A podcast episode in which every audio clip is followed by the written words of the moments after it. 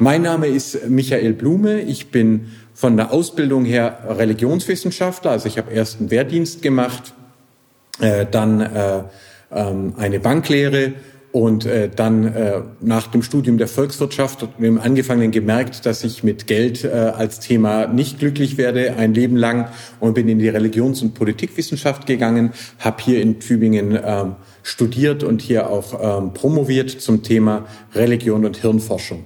Ich bin also kein Theologe. Ähm, Theologen müssen glauben, Religionswissenschaftler dürfen, ähm, sondern die Religionswissenschaft, die ist vergleichend, ist nicht konfessionell ähm, oder überkonfessionell, wie natürlich Religionswissenschaftler gerne sagen.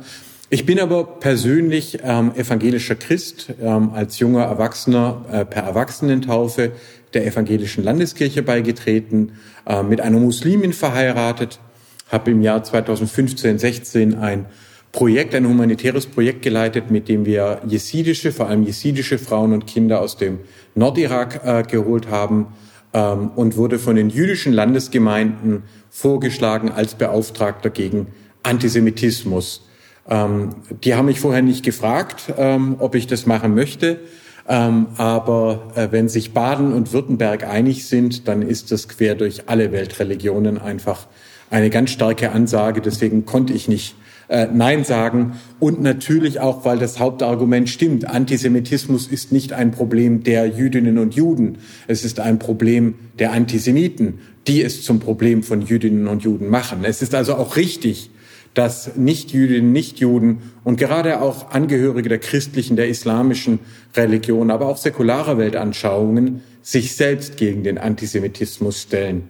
Deswegen danke ich Ihnen alle, wenn Sie sich jetzt auch die Zeit dafür nehmen, weil es gibt natürlich schönere Themen und äh, niemand von uns mag die schwereren Themen und wir haben momentan ja auch sehr, sehr viele davon äh, und das löst bei uns Reaktanz aus. Reaktanz, ein, meiner Erachtens nach eines der wichtigsten psychologischen Begriffe, dass wir nämlich eigentlich nicht gerne hören, wenn etwas von uns äh, Veränderung verlangt, dass wir unsere Optionen verteidigen, das, was uns zugesagt wurde, also zum Beispiel, dass wir als Männer der Auffassung sind, ähm, dass unsere Privilegien doch eigentlich erhalten bleiben sollten oder dass wir als Europäer es unangenehm finden, wenn wir äh, über die Situation von Hungernden in Afrika oder im eurasischen Gürtel nachdenken sollen ähm, oder wenn äh, junge Klimaaktivistinnen uns konfrontieren äh, mit äh, der Klimakrise und äh, den Hitzemorden, die jetzt schon stattfinden, zum Beispiel im Irak, wo ich Ihnen sagen kann, dass wir in wenigen Jahrzehnten große Gebiete haben werden, die nicht mehr bewohnbar sind, jetzt schon nicht mehr bewohnbar sind, aber auch beispielsweise Bagdad, die große alte Stadt, das Gebiet, wo Abraham losgezogen ist, in wenigen Jahrzehnten nicht mehr bewohnbar sein wird. Das sind Dinge, die hören wir nicht gerne. Das löst Reaktanz aus. Und alle Religionen haben das Problem, wie sie mit Reaktanz umgehen. Äh, auch das Christentum hat das ja sogar als Zentralsymbol dass da einer, der eigentlich eine gute Botschaft bringt, dafür nicht etwa nur geliebt, sondern auch abgelehnt und sogar schließlich gekreuzigt wird. Und prompt kommen einige auf den Gedanken, obwohl das Kreuz eindeutig eine römische Strafe ist, von den römischen Besatzern erlassen wurde und sich eindeutig gegen Juden gerichtet hat und auch nicht nur gegen Jesus gerichtet hat. Es wurden Jüdinnen und Juden äh, gekreuzigt, es wurden aber im Römischen Reich auch zum Beispiel Sklaven gekreuzigt. Ähm, trotzdem hat in der christlichen Theologie es eine lange, unselige Tradition, auch dafür die Juden zu beschuldigen. Also wir haben einen jüdischen Messias, einen Jesus, ähm, äh, und auf der anderen Seite aber dann schon sehr, sehr früh einen christlichen Antisemitismus, ähm, der sich gegen die Juden wendet. Wenn Sie sich das anschauen in den Evangelien, dann haben Sie sogar eine gewisse Entwicklung, dass wir also in den frühen Evangelien äh, die Schilderung noch sehr nah am Jüdischen ist. Es ist noch eine jüdische Innenperspektive. Und im Johannesevangelium lesen wir dann plötzlich von Jesus und seinen Jüngern und den Juden, als ob Jesus und seine Jünger nicht auch selbst jüdisch gewesen wären. Also da findet ein Prozess statt, der sich sogar in unseren Evangelien abbildet. Und äh, als äh, Titel habe ich gebeten, dass ich diesen Vortrag äh, betiteln kann. Und das wird ein wenig überraschen, aber ich möchte Sie ja auch heute ein bisschen über Aspekte informieren, die vielleicht noch nicht so allgemein bekannt sind.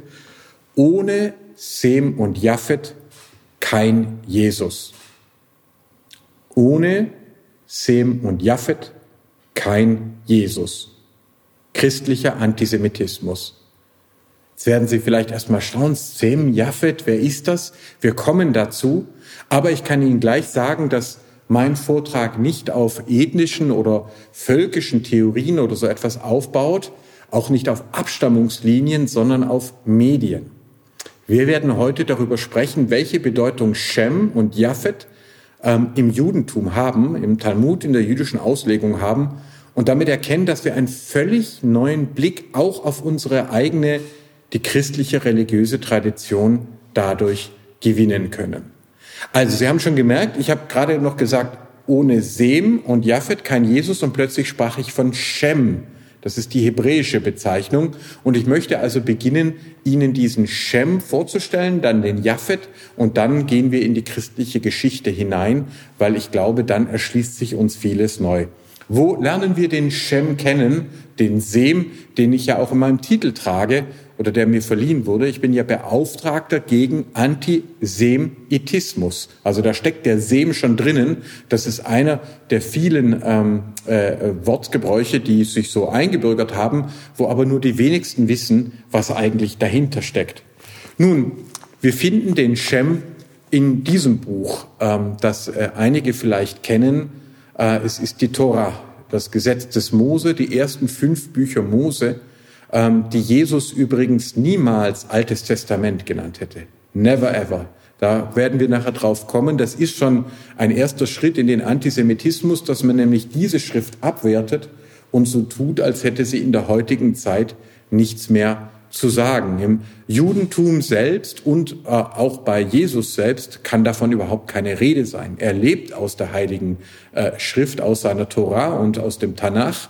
Er legt sie aus und er betont, dass sich kein Jota ändern dürfe am Gesetz des Moses. Was hat es damit auf sich? Das Jota ist keine Gewichtseinheit, wie man häufig äh, glaubt, sondern im Hebräischen ist es tatsächlich der kleinste Buchstabe, des J. Ähm, und tatsächlich ist eine Tora-Rolle nur dann eine koschere Tora-Rolle. Sie darf nur dann im Gottesdienst verwendet werden, wenn sie genau 304.805 von Hand geschriebene Alphabetbuchstaben umfasst. Ich wiederhole das nochmal. Den Mittelpunkt des jüdischen Glaubens bildet die Tora. Und eine Tora-Rolle ist nur dann koscher. Sie macht nur dann ein Gebäude zu einer Synagoge, zu einem Lehrhaus, zu einem heiligen Ort, wenn sie aus genau 304.805 von Hand geschriebenen Alphabetbuchstaben besteht. Das ist der Mittelpunkt des jüdischen Glaubens und das war auch der Mittelpunkt des Glaubens von Jehoshua, Jesus, wie wir ihn im Griechischen nennen, aber Jehoshua, wie er im Hebräischen wohl genannt worden ist. Also diese, in dieser Schrift hier finden Sie nicht nur Shem und Japhet, sondern auch die Bedeutung von Shem und Japhet. Schauen wir uns diesen Shem noch einen Moment an, weil er so bedeutend ist. Schon der Name ist außerordentlich bedeutend, denn Shem heißt Name. Also der Name heißt Name. Shem heißt Name. Ich hoffe, es ist deutlich geworden. Das ist im Judentum außerordentlich bedeutungsvoll. Warum? Es wird gesagt, dass Namen ähm, das sind, was dem Menschen gegeben wurde, auch als Recht gegeben wurde, als er die Tiere benennt. Sie werden ihm zugeführt. Die erste Tätigkeit des Menschen ist des Namens äh, geben. Und bei Hans Blumenberg, dem großen Philosophen in Deutschland 20. Jahrhundert, der aufgrund seiner jüdischen Herkunft sein äh, Theologiestudium, katholische Theologie abbrechen musste, ähm, in Zwangsarbeit gezwungen wurde. Äh, Hans Blumenberg hat es einmal so formuliert, dass er gesagt hat, alles Weltvertrauen beginnt mit Namen. Wir geben Phänomenen Namen, um sie begreifbar zu machen. Das ermöglicht uns einen Zugriff. Deswegen sprechen wir auch vom Begriff den wir in den Dingen machen. Also wenn wir zum Beispiel von christlicher Theologie sprechen oder von Pädagogik sprechen, dann sind auch hinter diesen Begriffen, hinter diesen Namen ganz komplexe Geschichten, was jetzt eigentlich Theologie oder Pädagogik bedeutet. Shem trägt den Namen Namens selber. Und es ist die einzige Person in der gesamten Bibel, die das tut. Es gibt in der jüdischen Tradition dann später Baal Shem Tov zum Beispiel, gibt es da noch äh, weitere, die den Namen heiligen, die den Namen hüten, aber in der Bibel ist Shem der Träger des Namens.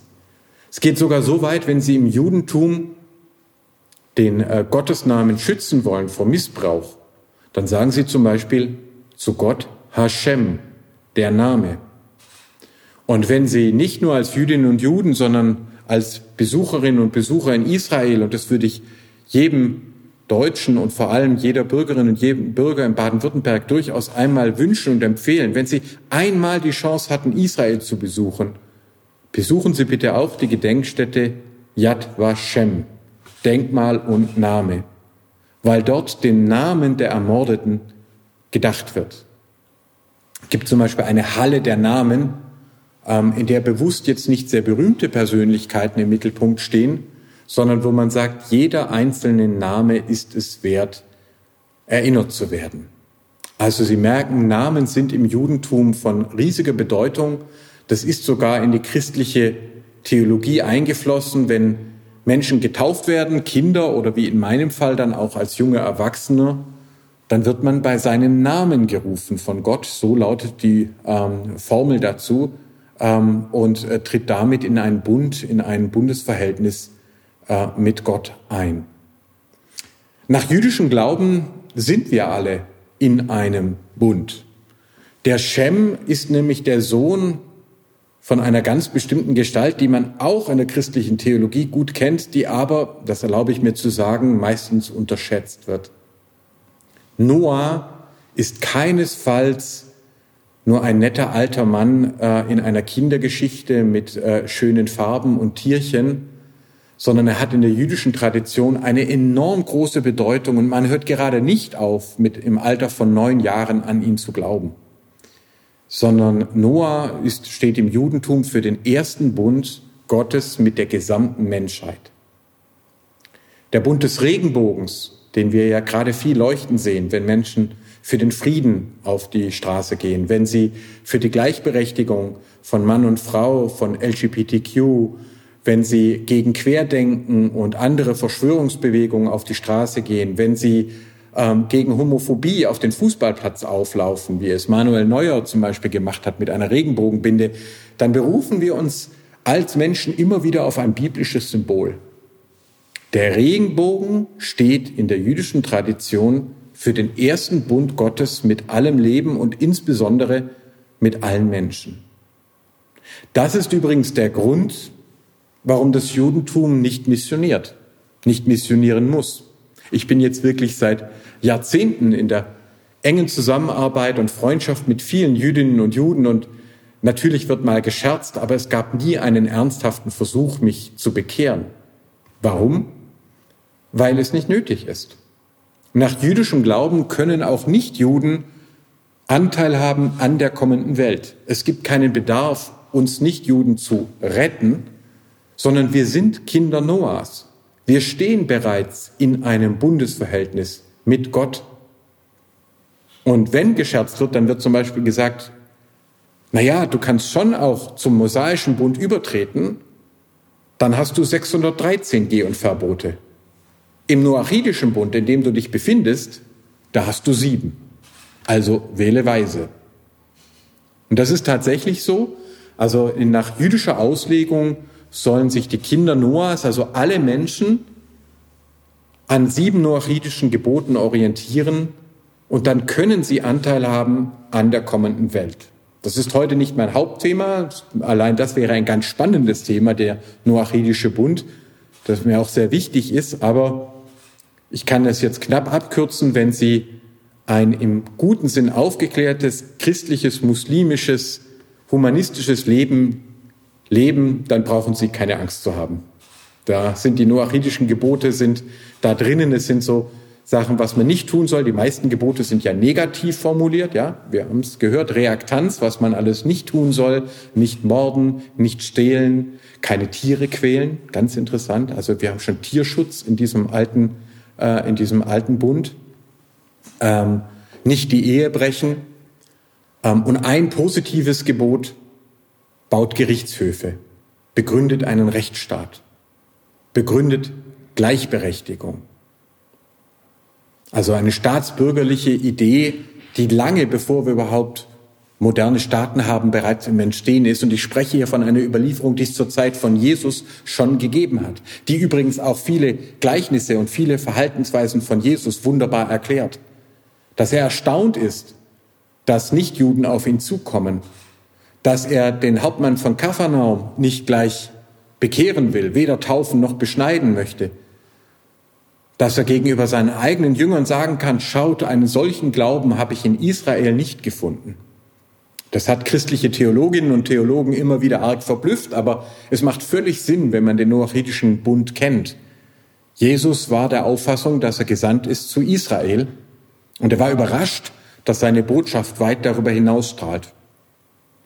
Heute haben Sie in den jüdischen Studien eine große Debatte darüber, die weit, weit zurückgeht bis zu Maimonides und noch früher, ob Gott sich etwas dabei gedacht hat, dass er Jesus auf die Welt gesandt hat und eine auch von orthodoxen Rabbinern vertretene, natürlich nicht von allen, aber von immer mehr orthodoxen Rabbinern vertretene Auffassung ist, ja, Gott hat Jesus auf die Welt geschickt, dass er den Völkern der Welt den noachidischen Bund vermittelt. Wer das nachlesen möchte, dem empfehle ich zum Beispiel die wunderbare Erklärung, den gemeinsamen, den Willen unseres gemeinsamen Vaters im Himmel tun. Eine Erklärung orthodoxer Rabbiner zum Christentum eigentlich eine Sensation, dass nach Jahrtausenden nicht nur Christen sich neu auf das Judentum beziehen, sondern dass auch jüdische Gelehrte, liberale, konservative, aber auch orthodoxe sagen, auch das Christentum steht in einer Tradition Gottes und Jesus ist nicht zufällig auf die Erde gekommen. Hier merken Sie schon, dass man also tatsächlich sagen kann, okay, die Geschichte ist also ein bisschen größer, als dass da nur irgendwie etwas zufällig geschehen sei. Und dieser Sem, dieser Shem, hat also offensichtlich eine Bedeutung, die man weltweit lesen kann. Zu seiner Zeit gab es das Judentum ja noch gar nicht in der biblischen Tradition. Kommt ja alles erst ganz viel später, Moses und Jakob, ähm, der dann zu Israel wird. Sondern dieser Shem gilt als der erste Begründer einer Schule. Er begründet die erste Schule in Alphabetschrift. Mit ihm beginnt nach jüdischer Überlieferung die Alphabetisierung der Welt. Der Semitismus ist eine Bildungsbewegung. Und das Judentum ist die erste Religion, die eine Alphabetschrift in den Mittelpunkt des eigenen Glaubens stellt. Das macht das Judentum aus. Es geht nicht um Rasse oder Genetik oder so ein Kruscht. Wir finden in den biblischen Büchern zum Beispiel ausdrücklich die Ruth, wo also festgestellt wird, dass eine Nichtjüdin konvertiert, übertritt zum Judentum und dann zu einer Ahnin von König David wird. Und selbstverständlich finden wir diese Ruth auch in den Ahnentafeln von Jesus. Es geht nicht um irgendwie genetische Reinheit oder ähnlich fixe Ideen, wie sie gerade hier auch in Tübingen gelehrt worden sind. Es gibt Jüdinnen und Juden aller Hautfarben. Es gibt ein afrikanisches Judentum, ein arabisches, ein kurdisches Judentum. Wer einmal in Israel war oder wer einmal in einer größeren jüdischen Gemeinde war, wird sehen, wie bunt auch das Judentum ist, genauso wie das Christentum oder der Islam. Sondern was das Judentum ausmacht, ist die Tradition der Schrift. Man wird Jüdin oder Jude, indem man das Lesen lernt. Und Shem sei der allererste, der eine solche Schule, eine Schul, eine Synagoge, übrigens mit einem griechischen Wort benannt, gegründet habe. Mit ihm beginnt die Tradition der Alphabetisierung. Und aus der heraus werden wir dann Jesus neu verstehen können. Was ist das Besondere am Alphabet? Es gibt ältere Schriftsysteme, die babylonischen Keilschriften, die chinesischen Schriften. Was soll da jetzt das Besondere sein? Die ägyptischen Hieroglyphen, aus denen über eine Zwischenform tatsächlich die erste Alphabetschrift entstanden ist. Im 18. Jahrhundert vor Christus auf dem Sinai finden wir die ersten Alphabetzeichen und im 15. Jahrhundert vor Christus finden wir sie schon bei Jerusalem in Lachisch. Passt also sehr, sehr gut zu der Geschichte. Meine Damen und Herren, das Besondere an Alphabetschriften und alle Bücher, die ich hier vor mir liegen habe, die anderen werden auch noch zu ihrem Recht kommen, bestehen aus Alphabetschriften. Also aus maximal 30 Buchstaben. Es ist die Idee, eine Schrift zu entwerfen, die kinderleicht zu lernen ist und für jede Sprache angewendet werden kann, eine Lautschrift. Davor war es so in den Keilschriften oder auch in den Hieroglyphen, dass jedes Symbol einen Namen hat, eine Bedeutung hat. Und wir sehen das zum Beispiel in den ägyptischen Kartuschen, in den Hieroglyphen mit zum Beispiel der Aufschrift Ramses, wo dann zum ersten Mal man mit Symbolen einzelne Worte bilden kann. Das ist die Idee des Alphabetes. Ich habe jetzt nur noch maximal 30 Buchstaben und ich kann mit denen alle Sprachen der Erde wiedergeben. Englisch, Russisch, Spanisch, Italienisch, Thailändisch, Badisch, Schwäbisch, Sächsisch, alle Weltsprachen lassen sich jetzt mit den gleichen Buchstaben darlegen. Das ist die Medienrevolution. Das beginnt mit Sem in der jüdischen Überlieferung. Und da wird zum Beispiel berichtet, dass in seiner Schule nicht nur Abraham, Abraham gelernt habe, sondern auch dessen Sklave Eliezer. Nicht mehr nur der Fürst, auch der Diener. Es entsteht die verrückte Idee, dass wir einmal in einer Welt leben werden, in der alle Menschen lesen und schreiben können, in der alle Kinder Noahs, also alle Juden, aber auch alle Nichtjuden, lesen und schreiben werden können. Das haben wir noch nicht erreicht. Aber dafür steht Shem. Und da merkt man schon, das ist eine größere Bedeutung, als man sie sich vielleicht zunächst gedacht hat. Jesus selber ist der Sohn eines Zimmermanns, eines Tekton, ein Bauhandwerker, eher ärmliche Verhältnisse.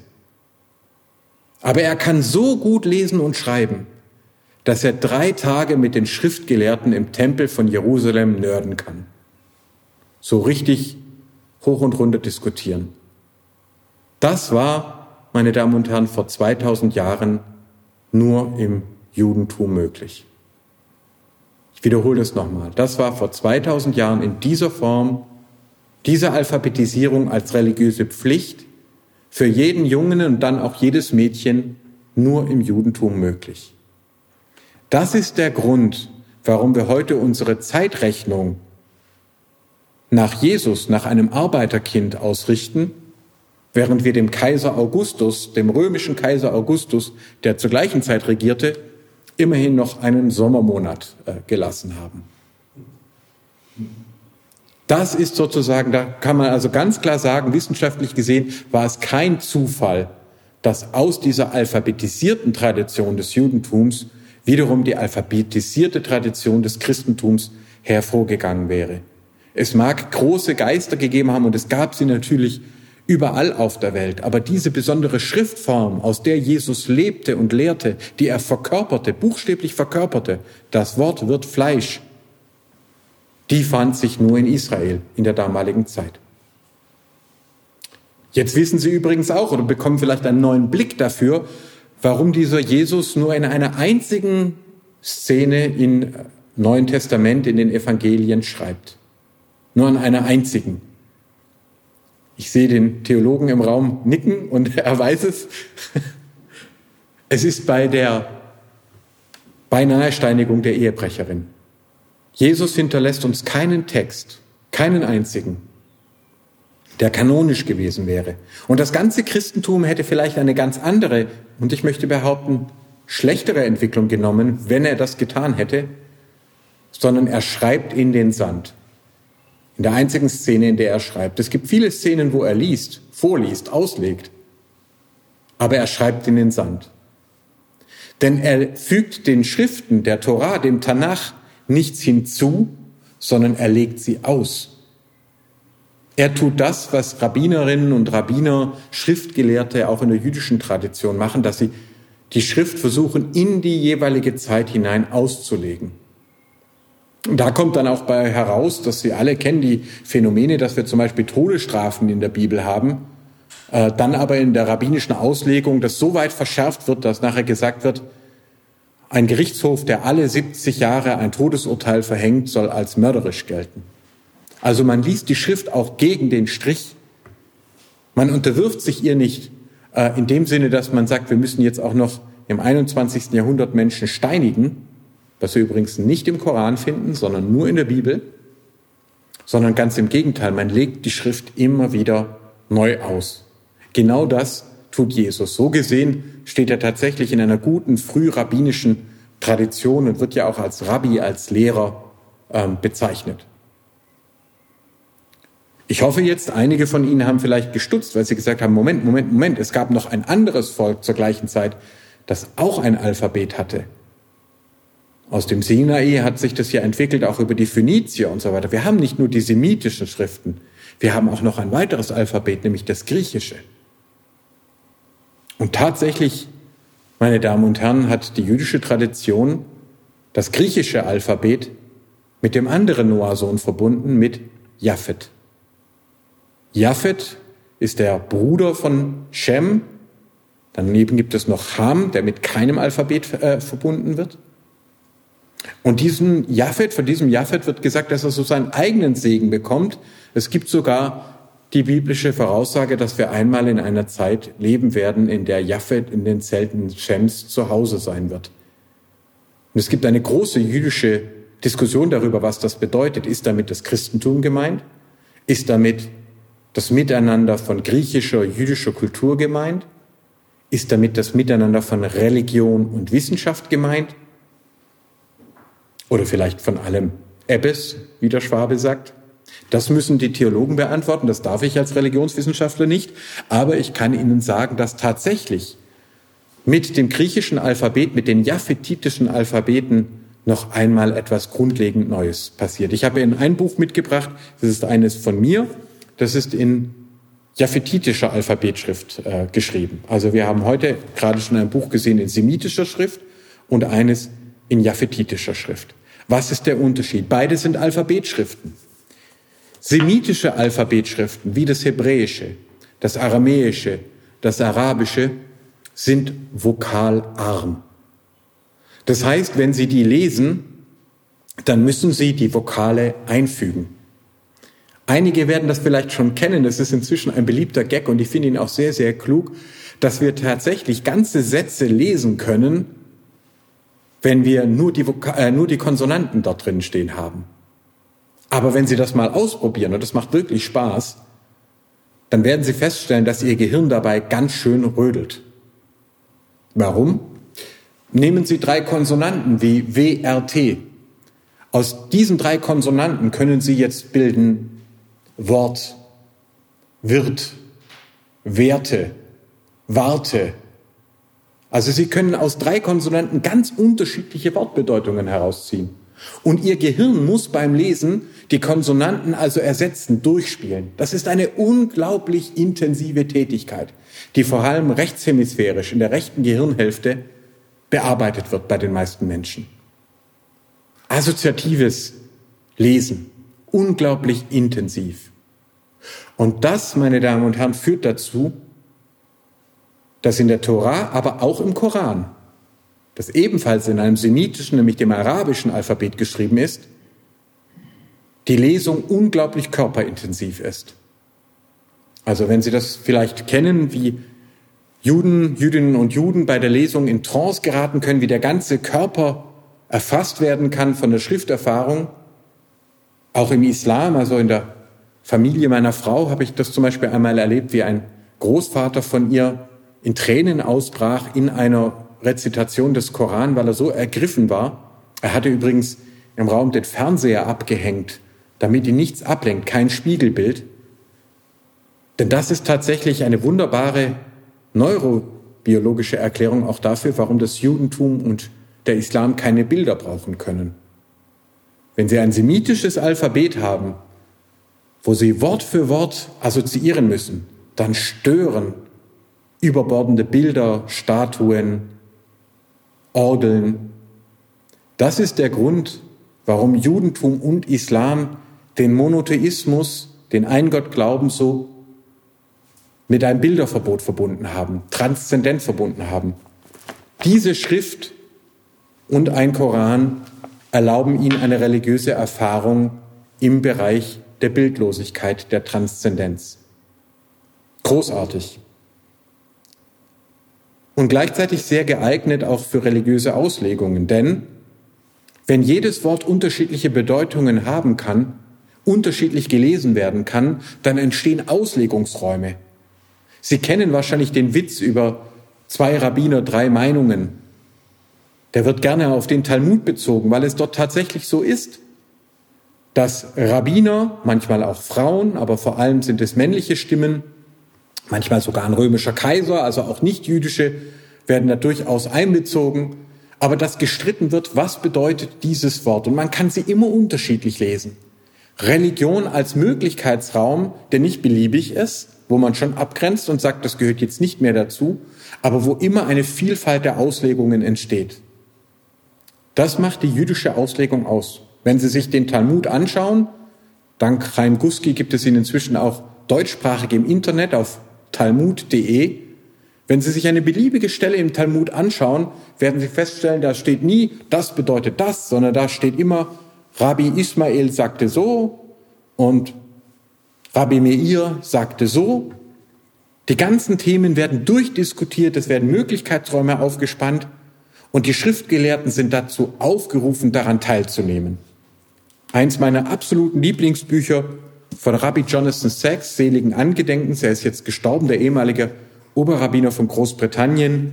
Ich hatte mit ihm kurz Kontakt und äh, wir hatten einen, einen wissenschaftlichen Austausch und ich liebe dieses Buch auch, weil er mich darin zitiert hat, aber das ist nicht die, die Hauptsache, sondern tatsächlich, weil er hier zum Beispiel schreibt in Confronting, uh, Not in God's Name, Confronting Religious Violence, wie Extremismus in die Religionen kommt. In alle Religionen kommt. Er nimmt seine eigene dabei nicht aus. Ja, er sagt sogar, dass die Zerstörung des zweiten Tempels ausgelöst wurde, weil auch das Judentum von Extremismus gezeichnet war. Und das rabbinische Judentum habe daraus die Lehre gezogen, nämlich sich immer neu auszulegen. Er unterscheidet den Dualismus, wo er sagt Freund-Feind-Denken, ich beschuldige andere absolut böse zu sein. Da sind wir schon dicht am Antisemitismus. Vom Monismus, in dem ich anerkenne, dass wir alle Menschen, alle Menschen im Bilde Gottes sind. Und selbst dann, wenn wir miteinander im Konflikt sind, selbst dann, wenn wir miteinander im Krieg sind, trotzdem nicht unsere gemeinsame Menschenwürde verlieren. Monismus und Dualismus, das spannt er dort auf. In einem Miteinander aus Wissenschaft, Evolutionspsychologie vor allem äh, und biblischer Auslegung jüdischer Tradition. Also da merken Sie gewissermaßen, das ist möglich, wenn sie immer neue Wortbedeutungen haben. Aber die Evolutionspsychologie ist ja nun nicht im hebräischen Alphabet erfunden worden. Also was ist denn das, was das japhetitische Alphabet einbringen kann, was auch Rabbi Sachs in seinem Buch und in anderen Büchern ausdrücklich anerkannt? Nun, das griechische Alphabet, das lateinische Alphabet, das kyrillische Alphabet, die sind voll vokalisiert. Die lesen sich außerordentlich schnell und sie sind außerordentlich exakt. Nun kann ich mit einem einzigen Wort, eben Wort zum Beispiel oder wird oder Wert, genau ausdrücken, was ich meine. Japhetitische Alphabete sind unglaublich geeignet für Zwecke der Philosophie, der Wissenschaft und auch der Theologie. Jetzt verstehen Sie übrigens auch, warum nur das Christentum eine Disziplin namens Theologie ausgeprägt hat, mit Lehren wie Dreifaltigkeit und so weiter. Das ist für jüdische und muslimische Kolleginnen und Kollegen oft ziemlich schwer erstmal nachzuvollziehen. Schauen Sie sich nur vergleichend die Glaubensbekenntnisse an. Im Judentum und im Islam kommt man mit einem Satz aus. Höre Israel, dein Gott ist einer. Das Shema Israel oder die islamische Shahada, es gibt keinen Gott außer Gott und Mohammed ist sein Prophet. Knappe Sätze, beim Schiiten etwas verlängert. Aber jetzt schauen Sie sich dagegen mal die christlichen Glaubensbekenntnisse an. Solche Jollies. Und wie viele? Wie viele christliche Glaubensbekenntnisse wir haben. Die japhetitische, die japhetitische Alphabetform ist unglaublich geeignet für Philosophie und Wissenschaft, aber sie verführt auch dazu, dass wir alles mit Worten begreifen wollen. Obwohl wir einen Jesus haben, wo es ausdrücklich heißt, das Wort wird Fleisch, versuchen wir immer wieder, das Fleisch in Wort rückzuübersetzen. Und versuchen immer wieder die Lehre zu entwickeln, die perfekt wäre. Obwohl wir einen Jesus haben, der ausdrücklich keinen Text geschrieben hat, versuchen wir immer wieder den Text zu entwerfen, der ihn greifen kann. Und wundern uns, dass wir daran immer und immer wieder neu scheitern. Fruchtbar scheitern, aber eben scheitern. Jetzt hoffe ich, ist deutlich geworden, warum ich sage, ohne Sem und Japhet kein Jesus.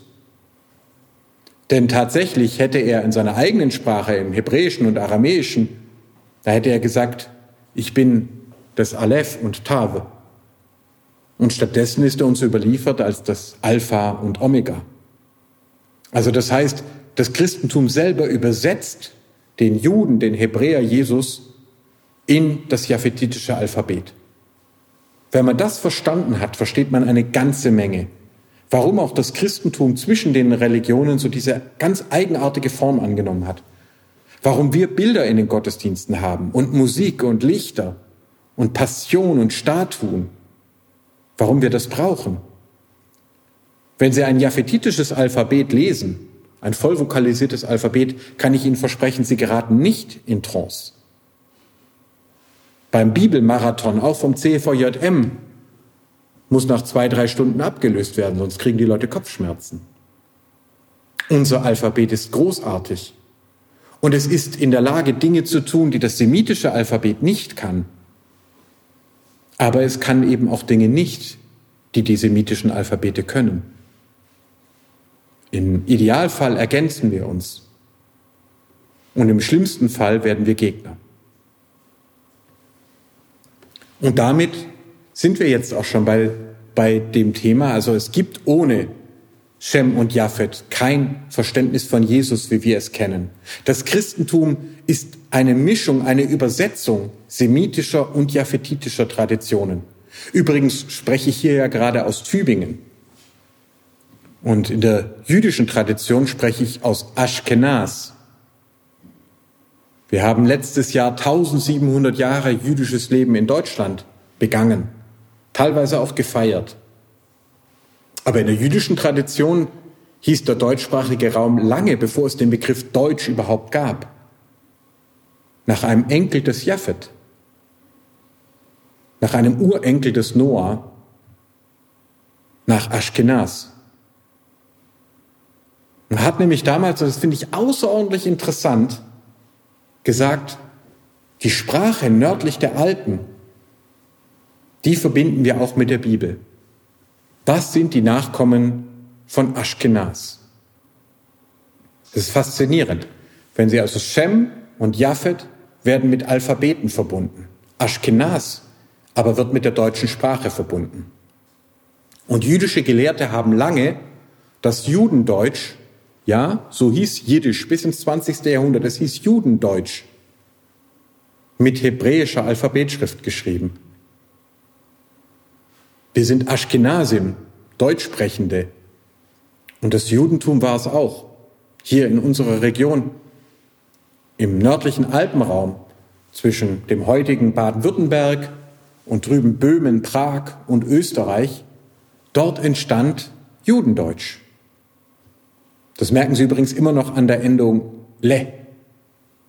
Das Ländle, ich glaube, so darf man immer noch sagen, das Häusle, aber genauso im Judendeutschen, im Jiddischen, das Mamele, das Bubele oder im Wienerischen das Beisel für die kleine Gaststätte.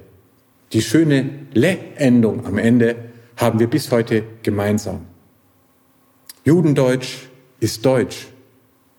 Und die Jüdinnen und Juden, die vertrieben worden sind im Gefolge der Kreuzzüge und der Pestpogrome, sind nach Osteuropa vertrieben worden, zum großen Teil.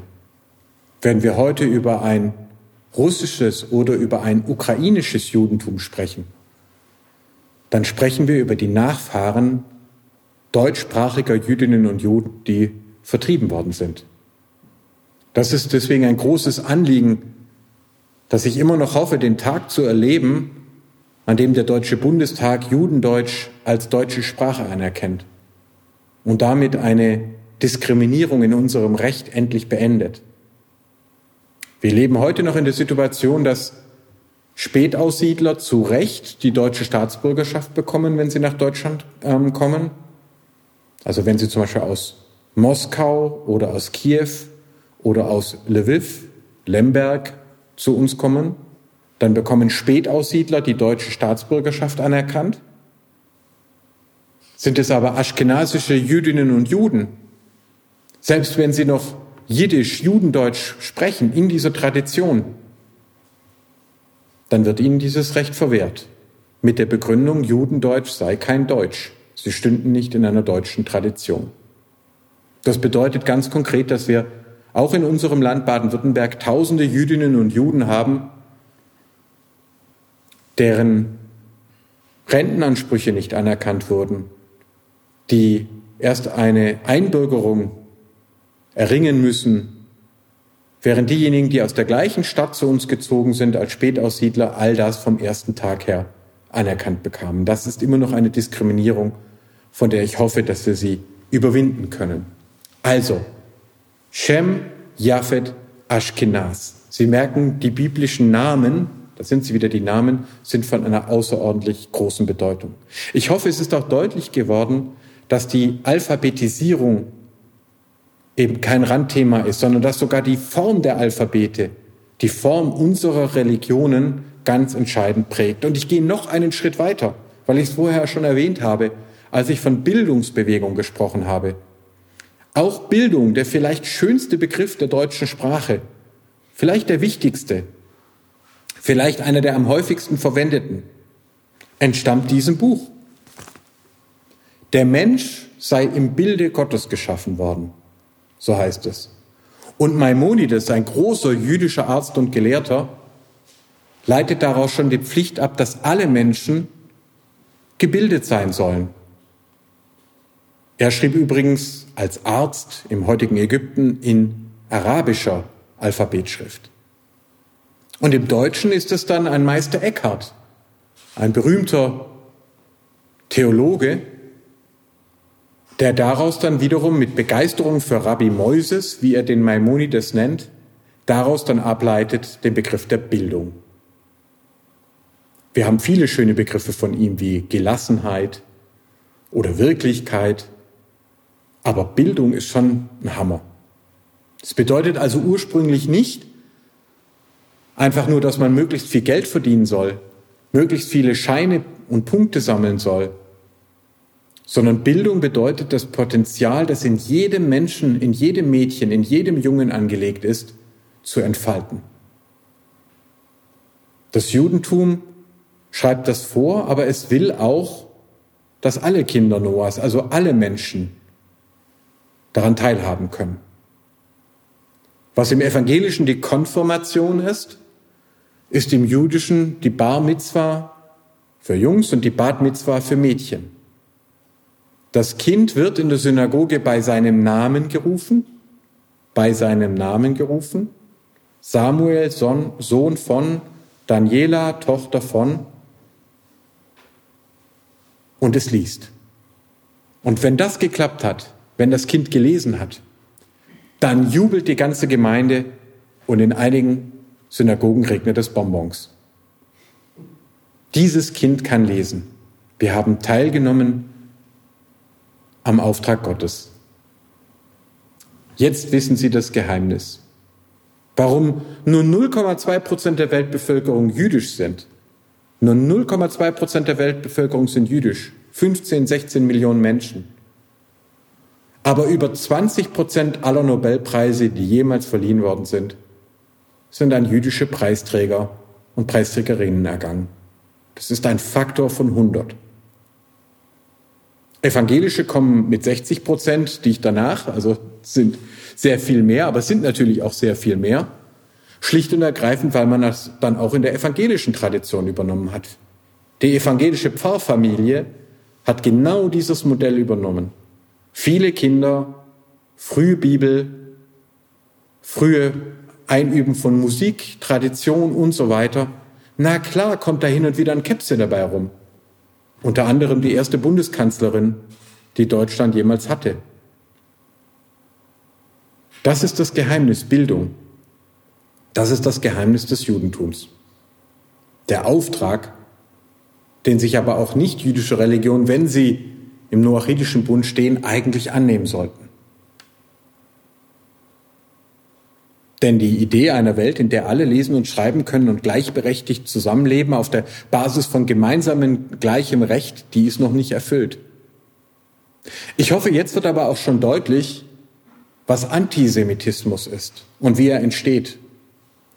Wir reden hier also von einer Tradition, die nicht mehr funktioniert wie die religiösen Traditionen davor, die sich nicht mehr nur auf einen bestimmten heiligen Berg, auf ein Buch, ähm, eine Schrift, ein Feuer oder ähnliches bezieht, nicht einmal auf ein, eine Pyramide oder ähnliches, auf eine Hieroglyphenschrift, sondern die sagt, im Mittelpunkt unseres Kultes steht jetzt die Alphabetschrift, steht jetzt die Tora. Und jedes Kind soll lesen und schreiben lernen, ob von reichen oder von armen Eltern. Christina von Braun hat es in einem großen Vortrag in Wien genannt, den Übergang zur sekundären Religion. Was ist damit gemeint? Ein Medium wie die Sprache, für das wir keine Technologie benötigen, ist ein primäres Medium. Ein Medium wie die Schrift, wo wir zum Versenden bereits Technologie benötigen, Stift und Papier beispielsweise, ist ein sekundäres Medium. Ein Medium, für das wir an beiden Seiten, Sender und Empfänger, Technologie benötigen, also zum Beispiel Telegramm, Radio, Fernsehen, ist ein tertiäres Medium, Stufe 3. Ein Medium wie das, was wir gerade nutzen, wie das Internet, in dem wir kommunizieren im gleichen Kanal. Das Telefon, aber jetzt vor allem das Internet, das Faxgerät, wenn vielleicht einige auch noch kennen, das gab es auch, ist ein quartäres Medium. Und möglicherweise die letzte Stufe, zumindest wissen wir nicht, ob danach noch etwas kommt, ist dann die sogenannte virtuelle Realität, wenn wir nicht mehr einen Kanal nutzen, sondern in den Medienraum hineingehen. Das Medium unsere Umwelt ausmacht. Mit dem Judentum beginnt, so sagt Christina von Braun, und da bin ich bei ihr, der Übergang von den primären in die sekundären Medien. Wir haben die erste Religion, die auf Basis von Alphabetschrift funktioniert. Und interessanterweise, das sagt Marshall McLuhan, haben wir dann bei Jesus wieder einen Rückgriff, der sagt, ja, von jetzt an könnt ihr alle Medien nutzen, denn ich bin das primäre Medium. Über ihn wird geschrieben, er wird gemalt, von ihm werden Statuen errichtet. Denken Sie an Rio de Janeiro, auch sehr, sehr große. Ähm, über ihn werden Filme gedreht, Computerspiele angelegt. Ähm, the medium is the message, sagt Marshall McLuhan, und Jesus sei das perfekte primäre Medium gewesen. Das Judentum aber ist die Religion, die damit angefangen hat. Das Judentum ist also die Religion, die auch alle Wut und allen Hass und allen Neid abbekommt. Weil Leute jetzt sagen, die sind anders. Schon in der Antike geht das los, schon in vorchristlicher Zeit geht das los. Was ist mit denen? Warum sind die alle so gebildet? Aristoteles, der die Juden das Volk der Philosophen nennt. Durchaus noch anerkennend übrigens. Aber es kippt dann auch sehr schnell um. Warum töten die ihre Mädchen eigentlich nicht? Warum haben die so viele Kinder? War völlig normal in der Antike und wir haben es auch heute noch in einigen Regionen der Welt, in Indien oder in China, dass in den meisten Kulturen Mädchen ausgesetzt oder getötet worden sind. Auch noch im alten römischen Recht entscheidet der Pater Familias bei jedem Kind, ob er es annimmt oder aussetzt. Und wer schon zwei Mädchen hatte, hat eben häufiger zum Beispiel das dritte nicht aufgezogen. Und da entsteht eine Tradition, die sagt, jedes Kind ist im Bilde Gottes geschaffen. Und auch wenn es vier oder fünf Mädchen sind, die behalten wir, die gehören dazu. Wir unterwerfen uns nicht der Logik des verschütterten Wassers, wie es Konfuzius genannt hat, dass ein Mädchen weniger wert sei, weil es ohnehin nach draußen heiratet. Jetzt wissen Sie auch ganz nebenher, warum in der Moses-Geschichte der Pharao unbedingt die Jungs töten möchte, und die Mädchen, die jüdischen Mädchen gerne behalten hätte. Ein absoluter No-Brainer in der Antike. War völlig klar, warum. War überall Mädchenmangel. Nur eben bei den Juden nicht. Verbindliche Familien, das gemeinsame Aufwachsen, jedes Kindes, egal welche Hautfarbe, egal welchen Geschlechtes, kinderreiche Familienbildung. Das löst den Antisemitismus aus. In allen anderen Formen gruppenbezogener Menschenfeindlichkeit wird die angegriffene Gruppe abgewertet. Da wird gesagt, Menschen mit dunkler Hautfarbe, Frauen, Menschen mit einer Behinderung, Roma und Sinti und so weiter und so fort, die werden abgewertet. Die werden äh, abgestempelt, wie man auch so schön sagt. Die werden abgeschrieben. Im Antisemitismus aber wird die gruppenbezogene Menschenfeindlichkeit immer, immer und ohne Ausnahme mit Verschwörungsmythen verbunden. Die seien besonders gefährlich. Die kontrollieren alle anderen. Die seien ja so schlau und so reich. Das macht den Antisemitismus so unglaublich gefährlich. Wenn Sie noch einmal ans Johannesevangelium denken, dann merken, treffen Sie dort schon auf die Juden als Kinder des Teufels. Es reicht also nicht zu sagen, die sind nicht Christen, sondern sie werden mit einer teuflischen Macht in Verbindung gebracht. Es reicht nicht mehr darauf hinzuweisen, dass es selbstverständlich die Römer waren, die die Kreuzesstrafe verhängt haben, die es im jüdischen Recht überhaupt nicht gibt. Es gibt keine Kreuzigungsstrafe. Es gab keine Kreuzigungsstrafe im, im jüdischen Recht zu der Zeit. Und trotzdem wird zum Beispiel der Blutruf eingefügt, wo es dann heißt, Juden hätten gesagt, das Blut Jesu soll über sie und ihre Kinder kommen. Schon ganz früh beginnt der christliche Antisemitismus, indem man Jüdinnen und Juden als das Gegenüber, als das teuflische Gegenüber bezeichnet. Da wird dann zum Beispiel gesagt, dass sie nicht nur Christusmörder, sondern auch Gottesmörder gewesen seien. Dass sie die göttliche Botschaft nicht in die Welt gebracht hätten, sondern verdunkeln wollten. Wir haben schon sehr früh in der christlichen Tradition, Tradition wie Markion, die wollen, dass man alle jüdischen Elemente herausschneidet aus dem Christentum. Später wird sich das weiter zuspitzen in die Lehre von zwei Göttern. Den Gott der Juden, ein böser, täuschender, eine letztlich äh, teuflische Gestalt, dämonische Gestalt und den vermeintlich wahren Gott der Christen, der im Verborgenen waltet und den man durch die jüdische Verschwörung hindurch erst erblicken müsse. Hier in Tübingen beispielsweise hatten wir dann einen Theologen wie Kittel, Gerd Kittel, der dann allen Ernstes gefordert und auch umgesetzt hat, die Bibel zu entjuden. Also das heißt, alle jüdischen Bezüge aus der christlichen Tradition und aus den heiligen Schriften herauszuschneiden.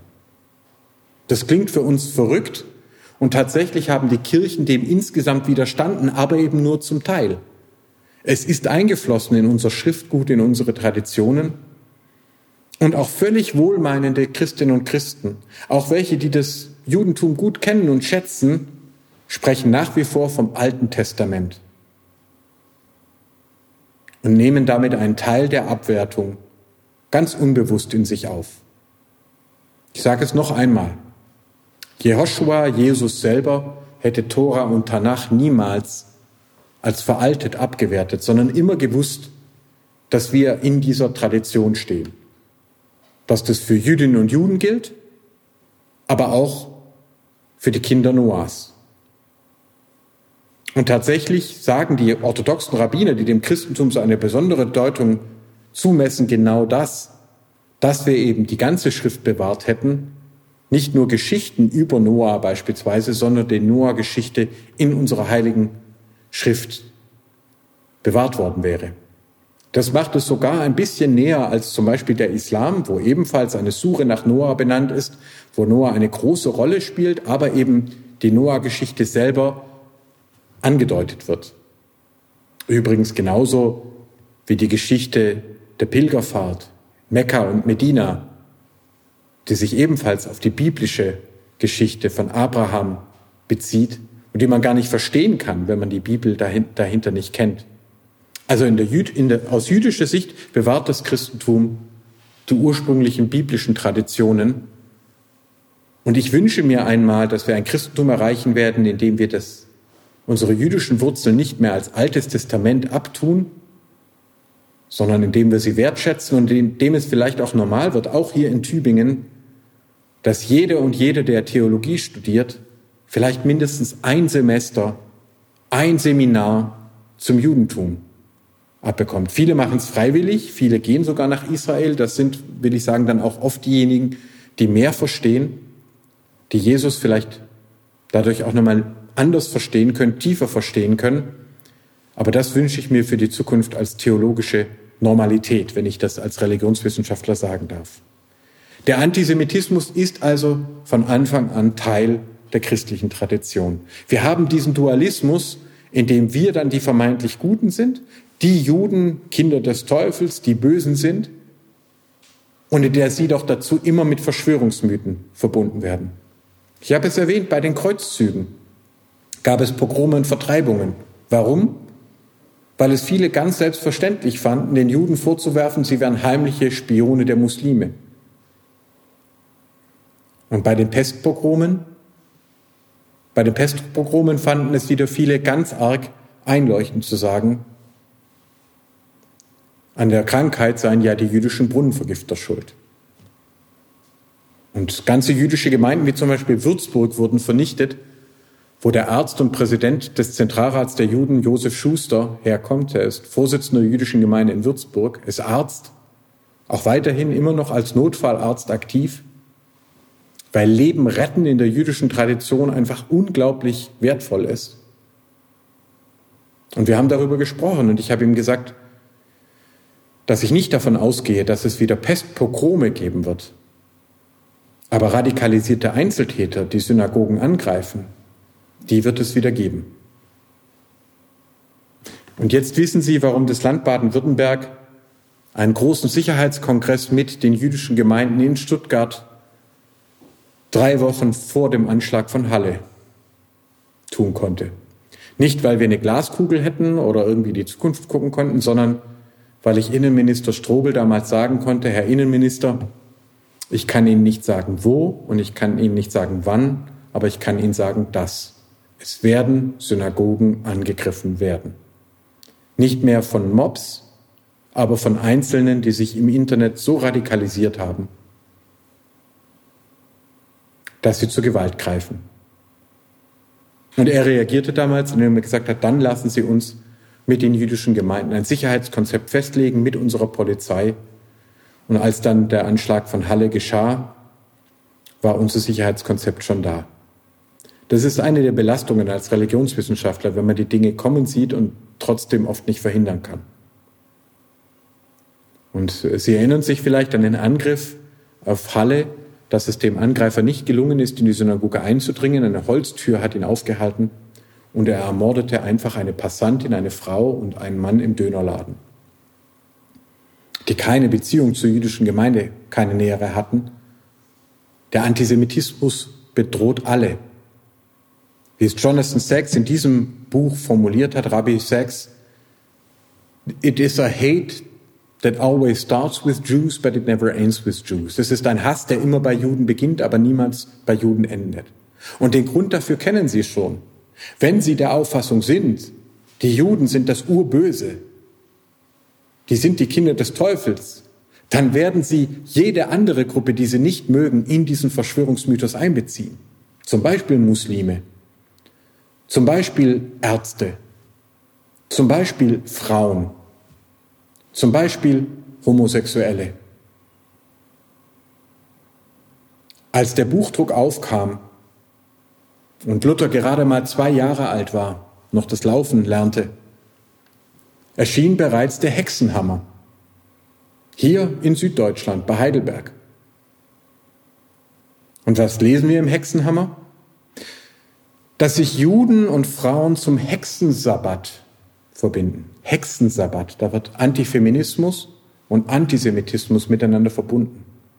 Und diese Juden und die Frauen, die Hexen, die würden also christliche Kinder töten und aus denen Hexensalbe herstellen, um fliegen zu können. Es klingt absolut bizarr. Aber das wirklich Bizarre ist, dass sie im 21. Jahrhundert von Xavier Naidoo, einem sich als christlich verstehenden Musiker, die gleichen Töne im Internet hören und sehen konnten.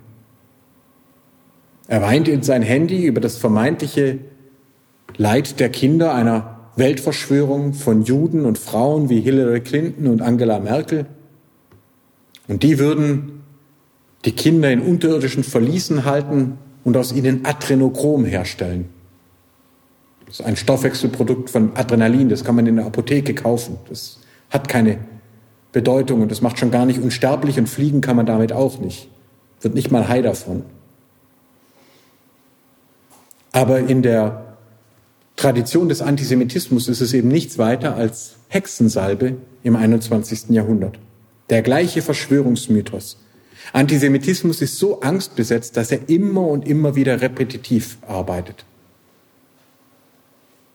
Und jetzt wissen Sie also, warum der Antisemitismus nicht nur irgendeine gruppenbezogene Menschenfeindlichkeit ist, sondern sich immer wieder gegen die Wurzel auch des Christentums richtet, auch des Humanismus richtet, auch des Islam richtet. Bei Martin Luther sehen wir beides. Er startete als großer Reformer. Er betont in seinen frühen Schriften, dass Jesus ein Jude gewesen wäre. Und am Ende kippt er um. Und dann haben wir Schriften wie Wieder die Juden und ihre Lügen. Und den ganz furchtbaren Kommentar zum Shem Hamphoras, der sogenannten Judensau von Wittenberg. Übrigens, da haben Sie wieder den Shem, den Namen. Das ist eine Ausführung über den Gottesnamen. Ein wirklich furchtbarer Text, in dem Martin Luther, wir würden es heute ein Rant nennen, über das Judentum herzieht, als wäre es ein YouTube-Kommentar. Und er endet damit, dass er sich wünscht, die Juden hätten nie auch nur einen Buchstaben entdeckt. Was völlig irre ist, weil er ja damit auch sein eigenes Lebenswerk, sein Übersetzungswerk, die Lutherbibel, die 95 Thesen selber damit in Frage stellt. Aber das macht Antisemitismus. Im letzten Brief an seine Frau, nach heutiger Kenntnis hatte er einen Herzanfall, schreibt Luther, er sei durch ein Dorf gefahren und die Juden hätten ihn angeblasen. Selbst noch am Herzanfall sind vermeintlich die Juden schuld. Antisemitismus ist unglaublich gefährlich, weil er immer mit Verschwörungsmythen verbunden ist. Und das funktioniert in zwei Richtungen. Antisemitinnen und Antisemiten werden immer an Weltverschwörung glauben und Leute, die an Weltverschwörung glauben, werden früher oder später zu Antisemitinnen und Antisemiten. Weil man keiner anderen Gruppe diesen weltweiten Einfluss zutraut. Weil man alle anderen Gruppen abwertet. Weil man Frauen nicht zugetraut hat, selber Hexensalbe zu brauen, sondern gesagt hat, die machen das am Hexensabbat. Antisemitinnen und Antisemiten stehen nicht morgens auf und sagen, ich bin jetzt mal böse. Das gibt's auch, aber das ist außerordentlich selten. Sondern normalerweise sagen sie, ich mache das in Notwehr, weil die mich ja impfen wollen, weil die mich ja vergiften wollen, weil die mir mein Haus wegnehmen wollen, weil die mir meine Töchter wegnehmen wollen oder mein Geld halt das, woran das Herz hängt. Antisemiten rechtfertigen vor sich selber ihre Gewalt als Notwehr. Und deswegen, das habe ich im Irak erlebt, haben sie Antisemitismus auch in Regionen, wo es gar keine Jüdinnen und Juden mehr gibt. Man nennt das den Antisemitismus ohne Juden. Den haben wir heute im Irak, wo die jüdischen Gemeinden, die noch viel älter waren als die deutschen jüdischen Gemeinden, die aschkenasischen jüdischen Gemeinden, alle vernichtet wurden im 20. Jahrhundert beginnend mit Großmufti al-Husseini, einem Verbündeten von Adolf Hitler, der 1941 die Farhud-Pogrome in Bagdad entfesselt. Und die letzten paar tausend Jüdinnen und Juden werden unter Saddam Hussein vertrieben. Machen wir uns bitte bewusst, was das für eine unglaubliche Situation ist, dass das sehr viel ältere irakische Judentum, das arabische, das kurdische Judentum heute nur noch in Israel, in Europa und den USA existiert. Aber das aschkenasische, das deutsche Judentum, selbst nach dem Holocaust nicht erloschen ist. Als Religionswissenschaftler wüsste ich keine bessere Annäherung an den Begriff Wunder, als dass wir hier nochmal eine Chance haben, gemeinsam in die Zukunft zu gehen. Wenn Sie sich also diesen Vortrag antun, nur der Jüdinnen und Juden zuliebe, dann wäre ich noch nicht richtig verstanden worden. Ich bitte Sie, den Antisemitismus zu bekämpfen, auch um ihrer selbst willen, um ihres eigenen Glaubens willen, als Christen, als Muslime, als Humanisten, als Deutsche, als Europäer. Antisemitismus bedroht uns alle. Und das sehen Sie an den Menschen, die zum Beispiel falsch handeln und sich nicht impfen lassen, weil sie glauben, dass im Impfstoff eine Verschwörung drinstecke, im Nanochips drinstecke. Wir hatten monatelang Suchanfragen, Christian Drosten Jude im, im deutschsprachigen Internet. Nun darf ich Ihnen versichern, auch als Religionswissenschaftler, Christian ist nicht der allerhäufigste jüdische Vorname. Aber aus der Logik eines Verschwörungsmythologen, eines Verschwörungsgläubigen muss natürlich ein Virologe aus der Charité in Berlin, der Hochdeutsch spricht und für Impfungen wirbt, Teil der jüdischen Verschwörung sein. Es sterben Menschen, die nicht sterben müssten, wenn sie geimpft worden wären. Und wir haben sogar in Wustershausen in Brandenburg einen Fall gehabt, wo ein Vater erst den Impfpass seiner Frau fälschte, Impfpässe der Familie fälschte. Und als das aufflog, Angst hatte, dass die jüdische, die vermeintliche jüdische Weltverschwörung ihm seine Kinder wegnimmt. Und er tötete seine drei Töchter, seine Ehefrau und sich selber. Sie sind jetzt in der offiziellen Kriminalstatistik ausgewiesen als Opfer des Antisemitismus. Und das stimmt. Denn dieser Mensch hat sich die jüdische Weltverschwörung so tief eingeredet, dass er schließlich zur Gewalt gegen seine eigenen Kinder, gegenüber seiner Ehefrau und gegen sich selber geschritten ist. Antisemitismus bedroht uns alle.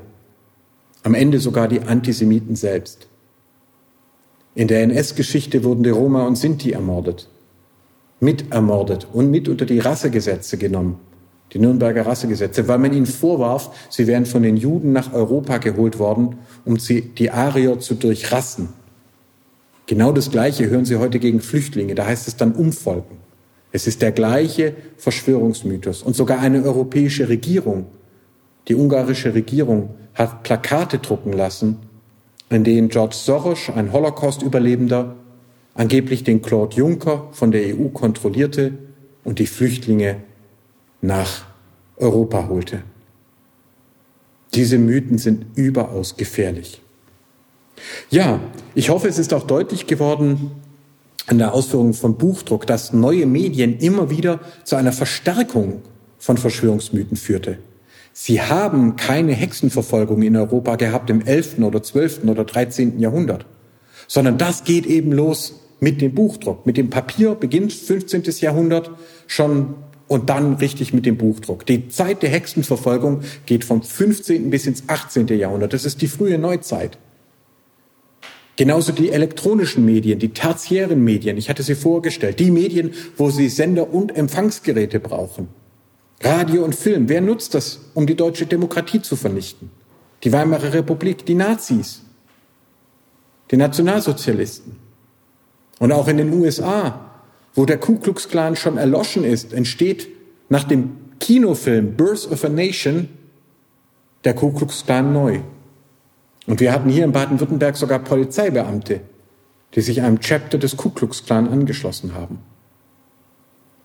Und jetzt wissen Sie auch, warum der Antisemitismus wieder da ist. Warum er seit den 2000er Jahren ganz massiv seit 2008 immer weiter zugenommen hat. Die Finanzkrise, wir haben damals doch gedacht, es verschwindet wieder, aber es ist nicht mehr verschwunden. Warum? Weil die gute Nachricht zwar ist, dass nicht die Zahl der Antisemiten steigt, auch nicht in Baden-Württemberg. Es ist nicht so, dass plötzlich ganz viele Menschen auf einmal antisemitisch würden. Aber die schlechte Nachricht ist, die Leute, die in die Richtung tendieren, die verschwörungsgläubig sind, radikalisieren sich im Internet. Sie werden lauter, Sie versammeln sich zu regelmäßigen Demonstrationen und einige von ihnen gehen bis zur Gewaltbereitschaft. Und jetzt wissen Sie auch, warum ich so früh vor Querdenken warnen konnte. Wieder keine Glaskugel, sondern es war immer wieder so. Und als Querdenken in Stuttgart ausgerechnet Ken Jebsen eingeladen hat, einen bekannt antisemitischen Verschwörungsunternehmer, da war klar, das geht wieder in diese falsche Richtung. Und da ist es ja dann auch gelandet. Dann noch die Verbindung mit QAnon, wie die Verschwörungsbewegung in den USA heißt, Where we go one, we go all. Und es wird richtig, richtig schrecklich. Und so ist es gekommen. Im Januar 2020, noch bevor irgendeine Maskenpflicht da war, noch bevor von Impfstoffen die Rede war, noch bevor klar war, ob das Virus Europa überhaupt erreichen würde, schrieb ein Schweizer christlicher Fundamentalist, ein Sektengründer, übrigens kein Theologe, gelernter Automechaniker, aber er versteht sich als Prophet, schrieb Ivo Sasek oder verkündete Ivo Sasek, das Covid-19-Virus sei eine jüdische Biowaffe entwickelt, um die Menschheit auf 500 Millionen zu reduzieren. Die sogenannte organische Christusgeneration ist eine antisemitische Bewegung hier im Alpenraum. Es gibt weitere wie Tillmann Knechtel, aus der gleichen Stadt wie ich stammend, aus Filderstadt, jünger als ich. Wir kennen uns wahrscheinlich nicht, denn er ist in die Schweiz ausgewichen und hat unter anderem ein überaus erfolgreiches Buch geschrieben über die Rothschilds, indem er Jüdinnen und Juden nicht nur vorwirft, dass sie die Nichtjuden angreifen wollen. Nein, sie hätten auch beide Weltkriege und den Holocaust selbst ausgelöst, um die Gründung des Staates Israel zu erzwingen. Ich wiederhole das nochmal. Im libertären Antisemitismus, und das sind Menschen, die sich als Mitte empfinden, die sagen, wir verteidigen nur unsere Freiheit, haben sie die Gleichsetzung von Jüdinnen und Juden mit dem Nationalsozialismus. Weil da nämlich gesagt wird, dass die Jüdinnen und Juden selber, die jüdischen Weltverschwörung selber, Hitler gezwungen hätten zum Holocaust. Wir haben das auch in Schriften von Leuten wie Roland Bader, der jetzt noch nicht in den Bereich des Extremismus zu verorten ist, aber der eine Art Scharnierfunktion übernimmt wo dieser Dualismus aufgespannt wird und wo gesagt wird, Nationalismus und Sozialismus, das sei ja mehr oder weniger das Gleiche und übrigens auch die Sozialdemokratie und die kompromissbereite Christdemokratie und Sozialliberale. Der Staat selber wird als dämonisches Feindbild entworfen, als absolutes Übel entworfen und dann verschwinden alle Unterschiede. Und ich warne deswegen davor, weil ich selber noch als junger Mensch dem Liberalismus, dem christlichen Liberalismus verhaftet, damit konfrontiert worden bin. Mensch, Michael, lies das doch mal. Der Roland Bader, der ist doch auch christlich und der wird dir gefallen. Vorsicht. Und wir haben Jakob Czarnke hier bei uns in Baden-Württemberg, einen furchtbaren antisemitischen Hetzer, der sich als Pastor ausgibt. Der von seiner Kirche selbstverständlich ausgeschlossen wurde, der aber eine kleine extra Gemeinde gegründet hat und sich jetzt vor allem über das Internet organisiert. Heute Morgen, bevor ich hierher kam, zeigte mir meine Mutter ganz erschüttert ein kurzes Video, wie er auch den Angriffskrieg von Russland als Ergebnis einer Verschwörung dargestellt hat, aber natürlich nicht einer russischen Verschwörung. Und sie fragte mich, wie das sein kann, dass Pfarrer im 21. Jahrhundert, dass Pastoren so antisemitisch reden dürfen. Noch einmal, mit einer organisierten, seriösen Kirche hat er nichts mehr zu tun. Aber er benutzt die Bühne einer kleinen Gemeinde, um sich über das Internet als führender Antisemit in Deutschland zu präsentieren, Leute anzuwerben, Spenden zu sammeln. Antisemitismus, christlicher Antisemitismus ist kein Thema von gestern. Es ist auch ein Thema von heute. Es ist weiter auch im Alpenraum präsent und sogar in Baden-Württemberg.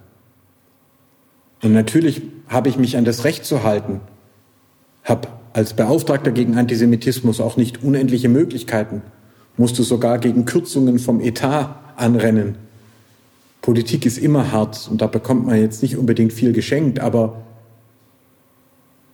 die Hoffnung, die ich habe, die liegt eben auch nicht in politischen Ämtern, sondern in Ihnen, die Sie sich diesen Vortrag gerade angetan haben und bereit waren, durch die Geschichte des christlichen Antisemitismus mit hindurchzugehen.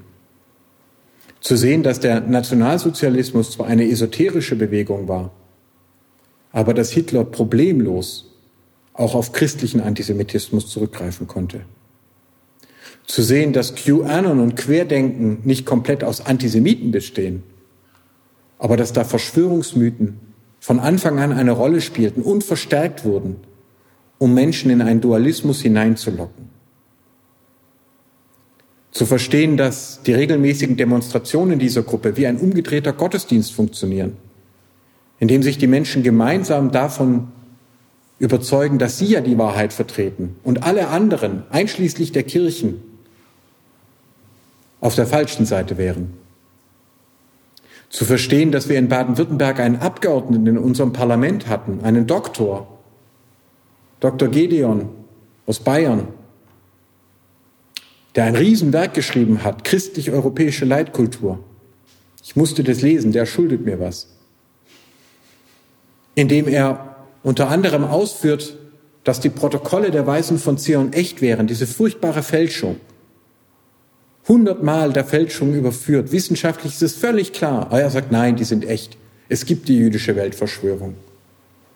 Die haben alles im Griff, die Medien, die demokratischen Länder, nur die autoritären Länder. Die sieht er davon ausgenommen. Und er könne leider auch kein Mitglied einer christlichen Kirche sein, denn die seien ja allesamt verjudet.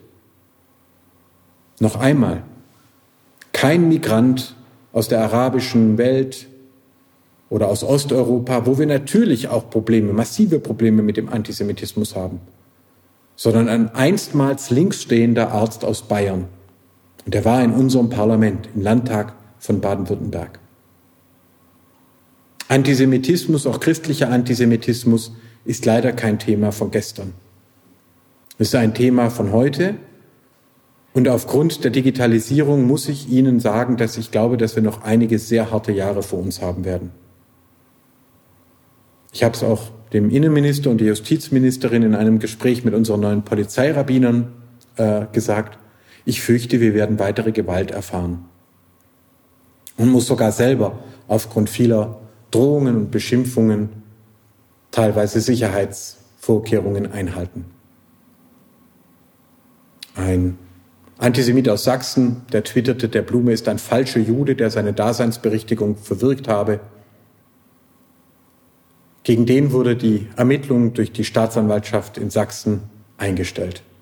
Unsere Polizei hat ihn ermittelt, aber es hieß, wenn man Antisemitismusbeauftragter ist und mit einer Türkin verheiratet sei, dann müsse man das halt schlucken. Also in Sachsen dürfen Sie nach geltender Rechtslage sagen, ich sei ein falscher Jude, der seine Daseinsberechtigung verwirkt hatte.